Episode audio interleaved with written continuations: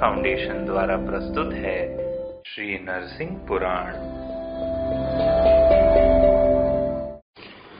ओम नमो भगवते श्री नरसिंहाय नमः। तैतीसवा अध्याय। भगवान के मंदिर में झाड़ू देने और उसको लीपने का महान फल, राजा जयध्वज की कथा। राजा बोले, भगवान, मैं आपके प्रसाद से भगवान के पूजन की पावन विधि को विशेष रूप से यथावत सुनना चाहता हूँ। कृपया आप मुझे विस्तार से बताएँ। भगवान नरसिंह के मंदिर में जो झाड़ू देता है, वह तथा जो उसे लीपता पोतता है, वह पुरुष किस पुण्य को प्राप्त करता है? केशव को शुद्ध जल से स्नान करने, कराने पर कौन सा पुण्य प्राप्त होता है? तथा दूध, दही, मधु, घी एवं पंचगव्य द्वारा स्नान कराने से क्या पुण्य होता है? भगवान की प्रतिमा को गर्म जल से भक्तिपूर्वक स्नान कराने पर तथा कपूर और अगुरु मिले हुए जल से स्नान कराने पर कौन सा पुण्य प्राप्त होता है? भगवान को अर्ध देने से पाद और आचमन अर्पण करने से मंचो मंत्रोच्चार पूर्वक नहलाने से और वस्त्र दान करने से क्या पुण्य होता है? चंदन और केसर द्वारा पूजा करने पर तथा फूलों से पूजा करने पर क्या फल होता है? तथा धूप और दीप देने का क्या फल है? नवेद निवेदन करने का और प्रदीक्षिणा करने का क्या फल है? इसी प्रकार नमस्कार करने से एवं स्तुति और यशोगान करने से कौन सा फल प्राप्त होता है? भगवान विष्णु के लिए पंखा दान करने चंवर प्रदान करने, ध्वजा का दान करने और शंख दान करने से क्या फल होता है?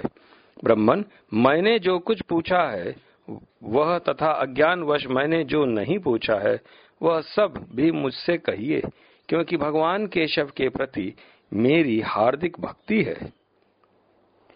ओम नमो भगवते श्री नरसिंहाय नमः। सूत जी बोले राजा के इस प्रकार पूछने पर वे ब्रह्मऋषि भृगु मुनि मार्कंडेय जी को उत्तर देने के लिए नियुक्त करके स्वयं चले गए। भृगु जी की प्रेरणा से मुनिवर मार्कंडेय जी ने राजा पर उनकी हरि भक्ति से विशेष प्रसन्न होकर उनके प्रति इस प्रकार कहना आरंभ किया। ओम नमो भगवते श्री नरसिंहाय नमः। मार्कंडेय जी पांडु पांडुकुल नंदन राजकुमार भगवान विष्णु की इस पूजा विधि को क्रमशः सुनो। तुम विष्णु के भक्त हो, अतः मैं तुम्हें यह सब बताऊँगा। जो भगवान नरसिंह के मंदिर में नित्य झाड़ू लगाता है, वह सब पापों से मुक्त होकर विष्णु लोक में आनंदित होता है। जो गोबर, मिट्टी तथा जल से वहाँ की भूमि लीपता है, वह अक्षय फल प्राप्त करके विष्णु लोक में प्रतिष्ठित होता है। सप्तम इस विषय में एक प्राचीन सत्य इतिहास है। जिसे सुनकर सब पापों से मुक्ति मिल जाती है। राजेंद्र पूर्व काल में राजा युधिष्ठिर द्रौपदी तथा अपने पाँच भाइयों के साथ वन में विचरते थे। घूमते घूमते वे पाँचों पांडव शूल और कंटमय कंटकमय मार्ग को पार करके एक उत्तम तीर्थ की ओर प्रस्थित प्र, प्र, प्रशस्तित हुए। उसके पहले भगवान नारद जी भी उस समय तीर्थ का सेवन करके स्वर्ग लोक को लौट गए थे। क्रोध और पिशुनता से रहित धर्मात्मा राजा युधिष्ठिर उस उत्तम तीर्थ की ओर प्रस्थान करके तीर्थ धर्म का उपदेश करने वाले किसी मुनिवर के दर्शन की बात सोच रहे थे। इसी बीच में बहुरोमा तथा स्थूल शिरा नामक दानव वहाँ आए।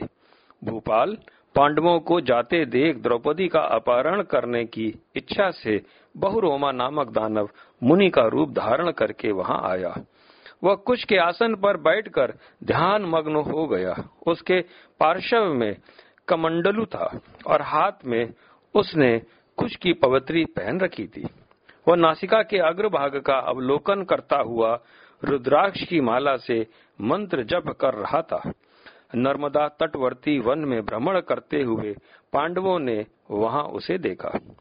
तदंतर उसे देखकर राजा युधिष्ठिर ने भाइयों सहित प्रणाम करके उससे यह बात कही, महामुने, भाग्य से आप यहाँ विद्यमान है।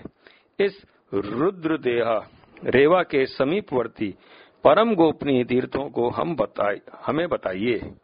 नाथ, हमने सुना है कि मुनियों का दर्शन धर्म का उपदेश करने वाला होता है। धर्मपुत्र युधिष्ठिर जब तक उस मायावी मुनि से बात कर ही रहे थे, तब तक ही स्थूल शिरा नामक दूसरा दानव मुनि रूप धारण करके वहाँ आ पहुँचा। वह बड़े ही आतुर भाव से इस प्रकार पुकार रहा था। अहो, यहाँ कौन हमारी रक्षा करने वाला है? जो मनुष्य शरण में आए हुए किसी भी भय पीड़िता की रक्षा करता है, वह अनंत पुण्य फल का भागी होता है। फिर जो मुझ उत्तम ब्राह्मण की रक्षा करेगा, उसके पुण्य फल का तो कहना ही क्या है? एक और मेरु पर्वत की दक्षिणा पूर्वक संपूर्ण पृथ्वी का दान और दूसरी ओर पीड़ित प्राणियों के प्राण संकट का निवारण। दोनों बराबर है। जो पुरुष दुष्टों द्वारा सताए जाते हुए ब्राह्मण, गौ, स्त्री और बालकों की उपेक्षा करता है, वह रौरव नरक में पड़ता है। मेरा सर्वस्व लूट लूट लिया गया है। मैं दानवों से अपमानित होकर प्राण त्यागने, त्याग देने का उद्यत हूँ। इस समय कौन ऐसा वीर पुरुष है जो मेरी रक्षा कर सके? दुष्ट दानव ने मेरी स्फटिक की माला, सुंदर कमंडलू और मनोहर खाट छीन कर मुझे थप्पड़ से मारा है और सर्वस्व लूट लिया है। इस प्रकार के कातर वचन सुनकर पांडव हड़बड़ा गए। वे रोमांचित हो आग जलाकर उस मुनि के पीछे चले। द्रौपदी को उन लोगों ने पहले वाले महात्मा मुनि के पास ही छोड़ दिया और स्वयं रोष से भरकर वहाँ से बहुत दूर निकल गए। तदांतर युधिष्ठिर ने कहा, हमें तो यहाँ कुछ भी दिखाई नहीं देता। अर्जुन, तुम द्रौपदी की रक्षा के लिए यहाँ से लौट जाओ। तब भाई के वचन से प्रेरित होकर अर्जुन वहाँ से चल दिए। राजन, फिर राजा युधिष्ठिर ने उस गहन वन के भीतर सूर्यमंडल की ओर देखकर यह सत्य वचन कहा मेरी सत्यवादिता पुण्य कर्म तथा धर्म पूर्वक भाषण करने से संतुष्ट होकर देवगण संशय में पड़े हुए मुझको सत्य बता, बतला दे, सत्य बात बतला दे। राजन, युधिष्ठिर के यूँ कहने पर आकाश में इस प्रकार का शब्द हुआ, यद्यपि वहाँ बोलने वाला कोई व्यक्ति नहीं था। महाराज, यह जो आपके पास खड़ा है, वह मुनि नहीं, दानव है। स्थूल शीरा नामक मुनि तो सुखपूर्वक है। उन पर किसी के द्वारा कोई उपद्रव नहीं है।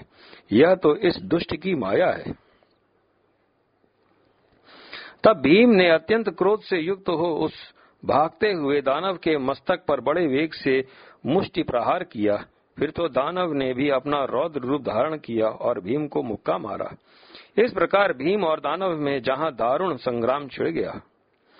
भीम ने उस वन में बड़े कष्ट से उसके साथ मस्तक का छेदन किया। इधर अर्जुन भी जब मुनि के आश्रम पर पहुँचे, तब वहाँ उन्हें न तो वह मुनि दिखाई दिया और न प्राण प्रिया साध्वी, भार्य द्रौपदी ही दिख पड़ी। तब अर्जुन ने वृक्ष पर चढ़कर ज्यो ही इधर उधर दृष्टि डाली, त्यों ही देखा कि एक दानव द्रौपदी को अपने कंधे पर बैठाकर बड़ी शीघ्रता से भागा जा रहा है। और उस दुष्ट के द्वारा हरी गई द्रौपदी, कुर्री की भांति, हा धर्म पुत्र, हा भीम इत्यादि रटती हुई विलाप कर रही है। द्रौपदी को उस अवस्था में देखकर वीर अर्जुन अपनी आवाज़ से दिशाओं को गुंजाते हुए चले। उस समय उनके बड़े वेग से पैर रखने के कारण अनेकानेक वृक्ष गिर गए। तब वह दैत्य भी उस तनवंगी को छोड़कर अकेला ही वेग से भागा। तथापि अर्जुन ने क्रोध के कारण उस असुर का पीछा न छोड़ा। भागते भागते वह दानव एक जगह पृथ्वी पर गिर पड़ा और गिरते ही चार भुजाओं से युक्त हो शंख और चक्र आदि धारण किए पीताम्बरधारी विष्णु के रूप में दिख पड़ा। तब कुंती नंदन अर्जुन बड़े ही विस्मत हुए और प्रणाम करके बोले, ओम नमो भगवते श्री नरसिंहाय नमः। अर्जुन ने कहा, भगवान, आपने यहाँ वैष्णवी माया क्यों फैला रखी थी? मैंने भी जो आपका अपकार किया है, उसके लिए हे नाथ, मेरे अपराध को क्षमा करें। आपको नमस्कार है। हे जगन्नाथ, अज्ञान के कारण ही मैंने यह दारुण कर्म किया है। इसलिए इसे क्षमा कर दें। भला एक साधारण मनुष्य में इतनी समझ कहाँ हो सकती है, जिससे आपको अन्य वेश में भी पहचान ले? ओम नमो भगवते श्री नरसिंहाय नमः। चतुर्भुज बोला महाबाओ मैं विष्णु नहीं, बहुरोमा नामक दानव हूँ। मैंने अपने पूर्व कर्म के प्रभाव से भगवान विष्णु का सारूप्य प्राप्त किया है। ओम नमो भगवते श्री नरसिंहाय नमः। अर्जुन बोले, बहुरोमन तुम अपने पूर्व जन्म और कर्म का ठीक ठीक वर्णन करो। तुमने किस कर्म के परिणाम से विष्णु का सारूप्य प्राप्त किया है? ओम नमो भगवते श्री नरसिंहाय नमः। चतुर्भुज बोला, महाभाग अर्जुन, आप अपने भाइयों के साथ मेरे अत्यंत विचित्र चरित्र को सुनिए। यह श्रोताओं को आनंद को बढ़ाने वाला है। मैं पूर्व जन्म में चंद्रवंश में उत्पन्न जय ध्वज नाम से विख्यात राजा था। उस समय सदा ही मैं भगवान नारायण के भजन में लगा रहता और उनके मंदिर में झाड़ू लगाया करता था। प्रतिदिन उस मंदिर को लीपता और रात्रि में वहाँ दीप जलाया करता था। उन दोनों वीतिहोत्र नामक एक साधु ब्राह्मण मेरे यहाँ पुरोहित थे। प्रभु, वे मेरे इस कार्य को देखकर बहुत विस्मित हुए। ओम नमो भगवते श्री नरसिंहाय नमः। मार्कंडे जी बोले, एक दिन वेद वेदांग के पूर्ण विद्वान पुरोहित वीतिहोत्र जी ने बैठे हुए उन विष्णु भक्त राजा से इस प्रकार प्रश्न किया, परम धर्मज्ञ भूपाल, हरि भक्त परायण नरश्रेष्ठ, आप विष्णु भक्त पुरुषों में सबसे श्रेष्ठ हैं, क्योंकि आप भगवान के मंदिर में प्रतिदिन झाड़ू तथा लेप दिया करते हैं। अतः महाभाग, आप मुझे बताइए कि भगवान के मंदिर में झाड़ू देने और वहाँ लीपने पोतने का कौन सा उत्तम फल आप जानते हैं? यद्यपि भगवान को अत्यंत प्रिय लगने वाले अन्य कर्म भी है ही, तथापि महाभाग, आप इन्हीं दो कर्मों में सदा सर्वथा लगे रहते हैं। नरेश, यदि आपको इनसे होने वाला महान पुण्य रूप फल ज्ञात हो और वह छिपाने योग्य न हो तथा यदि आपका मुझ पर प्रेम हो तो अवश्य ही उस फल को मुझे बताइए। ओम नमो भगवते श्री नरसिंहाय नमः। जय ध्वज बोले। विप्रवर, इस विषय में आप मेरा ही पूर्व जन्म का चरित्र सुने। मुझे पूर्व जन्म की बातों का स्मरण है। इसी से मैं सब जानता हूँ। मेरा चरित्र श्रोताओं को आश्चर्य में डालने वाला है। विप्रेन पूर्व जन्म में मैं रायवत नामक ब्राह्मण था। जिनको यज्ञ करने का अधिकार नहीं है, उसमें भी मैं सदा ही यज्ञ कराता था। उनसे भी मैं सदा ही यज्ञ कराता था और अनेकों गाँवों का पुरोहित था। इतना ही नहीं, मैं दूसरों की चुगली खाने वाला, निर्दय और नहीं बेचने योग्य वस्तुओं का विक्रय करने वाला था। निषिद्ध कर्मों का आचरण करने के कारण मेरे बांधवों ने मुझे त्याग दिया था। मैं महान पापी और सदा ही ब्राह्मणों से द्वेष रखने वाला था। पराई स्त्री और पराये धन का लोभी था। प्राणियों की हिंसा किया करता था। सदा ही मद पीता और ब्राह्मणों से द्वेष रखता था। इस प्रकार मैं प्रतिदिन पाप में लगा रहता और बहुधा लूटपाट भी करता था। एक दिन रात में स्वेच्छाचारिता के कारण मैं कुछ ब्राह्मण पत्नियों को पकड़कर एक सूने ठाकुर मंदिर में ले गया। उस मंदिर में कभी पूजा नहीं होती थी। यूँ ही खंडेर सा पड़ा रहता था। वहाँ स्त्रियों के साथ रमण करने की इच्छा से मैंने अपने वस्त्र के किनारे से उस मंदिर का कुछ भाग बुहार कर साफ़ किया और हे दुजोत्तम प्रकाश के लिए दीप जलाकर रख दिया। यद्यपि मैंने अपनी पाप वासना पूर्ण करने के लिए ही मंदिर में झाड़ू लगाई और दीप जलाया था, तथापि उससे भी मेरा सारा पाप कर्म नष्ट हो गया।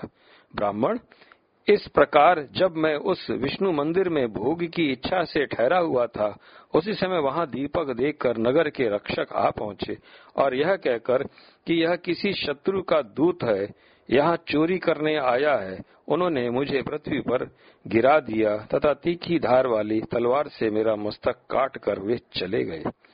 तब मैं भगवान के पार्षदों से युक्त दिव्य विमान पर आरूढ़ हो, गंधर्वों द्वारा अपना यशोगान सुनता हुआ स्वर्गलोक को चला गया। ओम नमो भगवते श्री नरसिंहाय नमः। चतुर्भुज बोला, इस प्रकार मैंने दिव्य रूप धारण कर दिव्य भोगों से संपन्न होकर स्वर्ग लोक में सौ कल्पों से भी अधिक काल तक निवास किया। फिर उसी पुण्य के भोग से चंद्रवंश में उत्पन्न जयध्वज नाम से विख्यात कमल के समान नेत्र वाला राजा हुआ। उस जन्म में भी कालवश मृत्यु को प्राप्त होने पर मैं स्वर्ग लोक में आया। फिर यहाँ से रुद्र लोक को प्राप्त हुआ। एक बार रुद्र लोक से ब्रह्म लोक को जाते समय मैंने नारद मुनि को देखा, परंतु देखने पर भी उन्हें प्रणाम नहीं किया और उनकी हँसी उड़ाने लगा। इससे कुपित होकर उन्होंने शाप दिया। राजन, तू राक्षस हो जा। उन ब्राह्मण के दिए हुए इस शाप को सुनकर मैंने क्षमा मांगकर किसी तरह उन्हें प्रसन्न किया। तब मुनि ने मुझ पर शापानुग्रह के रूप में कृपा की। उन्होंने कहा, राजन, जिस समय बुद्धिमान धर्मपुत्र युधिष्ठिर की भार्या का हरण करके तुम रेवा तटवर्ती मठ में चले जाओगे, उस समय तुम्हें शाप से मुक्ति मिल जाएगी। भोपाल, धर्मपुत्र युधिष्ठिर, अर्जुन मैं वही राजा जयध्वज हूँ। इस समय भगवान विष्णु के सारूप को प्राप्त हुआ हूँ। अब मैं निश्चय ही वैकुंठ धाम को जाऊँगा। ओम नमो भगवते श्री नरसिंहाय नमः। मार्कंडेय जी बोले, यह कहकर धर्मपुत्र युधिष्ठिर के देखते ही देखते वे राजा जयध्वज गरुड़ पर आरूढ़ हो विष्णु धाम को चले गए, जहाँ लक्ष्मी जी के साथ भगवान विष्णु सदा विराजमान रहते हैं। इसी से विष्णु मंदिर के बुहारने और लीपने से बड़ी महत्ता प्राप्त होने का वर्णन किया गया है। राजा जयध्वज ने पूर्व जन्म में, पूर्व जन्म में काम के वशीभूत होकर भी जिस कर्म को करने से ऐसी दिव्य संपत्ति प्राप्त कर ली, उसी को यदि भक्तिमान और शांत पुरुष करे तथा भली भांत भगवान का पूजन करे तो उनको प्राप्त होने वाला फल के विषय में क्या कहना है? ओम नमो भगवते श्री नरसिंहाय नमः।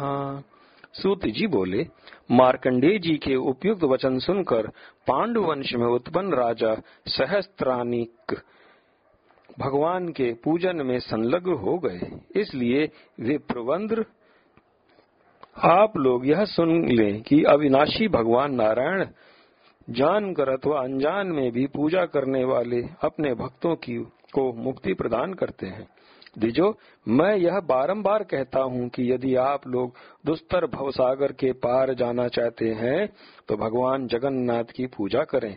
जो भक्ति प्रणतजनो प्रणत जनों का कष्ट दूर करने वाले भगवान विष्णु का पूजन करते हैं वे वंदनीय, पूजनीय और विशेष रूप से नमस्कार करने योग्य है। ओम नमो भगवते श्री नरसिंहाय नमः। श्री नरसिंह पुराण गुरु श्री हितेंद्र के मुखार बिंदु से बोला गया। यह हम सबने सुना। अधिक जानकारी www.lordshrikalki.com पर प्राप्त करें।